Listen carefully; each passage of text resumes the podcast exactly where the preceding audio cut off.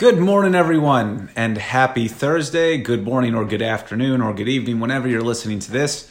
This is Pastor Tony coming from the pastor's office here at St. Paul Lutheran Church for this daily moment of meditation and reflection and scripture that we're calling a podcast. So today's date is June the 3rd. It is Thursday. This will be the last one of these to go up for the week. Um, I'm taking a bit of a long weekend uh, to go to a couple of weddings back to back, but I'll be back for Sunday morning worship uh, coming up just in a few days here. So for today, I know that I had mentioned yesterday, if you listened to that um, installation, that uh, I had intended to go over all of the readings that would be uh, a part of the lectionary for this upcoming Sunday. I did not uh, get a chance to to go much further than Genesis. I knew that was going to be the problem as soon as I saw the reading for the week. I, I love those uh, initial stories from Genesis, which are just so um, so wonderful and amazing, and and have so much to digest and think about. But for all of our benefit, I think it would be good for us to have a prayer, hear the words at least from the gospel coming up that's assigned for this week, and then offer one final prayer and meditation that I certainly have on my heart as uh, as this first week of being the pastor here at St. Paul comes to an end. But let's begin uh, with a word of prayer, and let's go with what we know. Let us pray boldly the words that Jesus has taught us. Together we say, Our Father, who art in heaven, hallowed be thy name. Thy kingdom come, thy will be done, on earth as it is in heaven.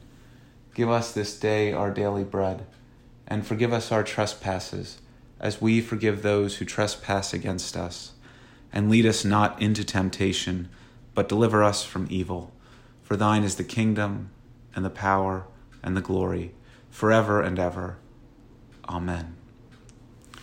Well, today's uh, reading that we'll hear is the appointed gospel for this upcoming Sunday. We won't get to hear it during church, uh, but so that you're following along once we get back into the full lectionary readings, hopefully soon, it comes from the Holy Gospel according to Mark in the third chapter. This is verses 20 through 35, and this is the Holy Gospel according to St. Mark. Now, Jesus went home, and a crowd gathered, so that they were not able to eat. When his family heard this, they went out to restrain him, for they said, He is out of his mind. The experts in the law, who came down from Jerusalem, said, He is possessed by Beelzebub, and by the ruler of demons he cast out demons. So he called them and spoke to them in parables. How can Satan cast out Satan? If a kingdom is divided against itself, that kingdom will not be able to stand. If a house is divided against itself, that house will not be able to stand. And if Satan rises against himself and he is divided, he is not able to stand and his end has come. But no one is able to enter a strong man's house and steal his property unless he first ties up the strong man. Then he can thoroughly plunder his house. I tell you the truth people will be forgiven all sins, even all the blasphemies they utter. But whoever blasphemes against the Holy Spirit will never be forgiven, but is guilty of an eternal sin, because they said, He has an unclean spirit. Then Jesus' mother and his brothers came. Standing outside, they sent word to him to summon him. A crowd was sitting around him, and they said to him, Look, your mother and your brothers are outside looking for you. Jesus answered them and said, Who are my mother and my brothers? And looking at those who were sitting around him in a circle, he said, Here, here are my mother and my brothers. For whoever does the will of God is my brother and sister and mother. The Gospel of the Lord. As I mentioned, um, obviously reflecting on on what is the beginning of this new time in ministry for me, this very first week uh, here in ministry, I, I, pulled out a book that was given to me as a gift when I finished my internship by uh, Pastor Tim Craven. It's called the Minister's Prayer Book. Um, it's it's by Fortress Press. It's a it's a Lutheran.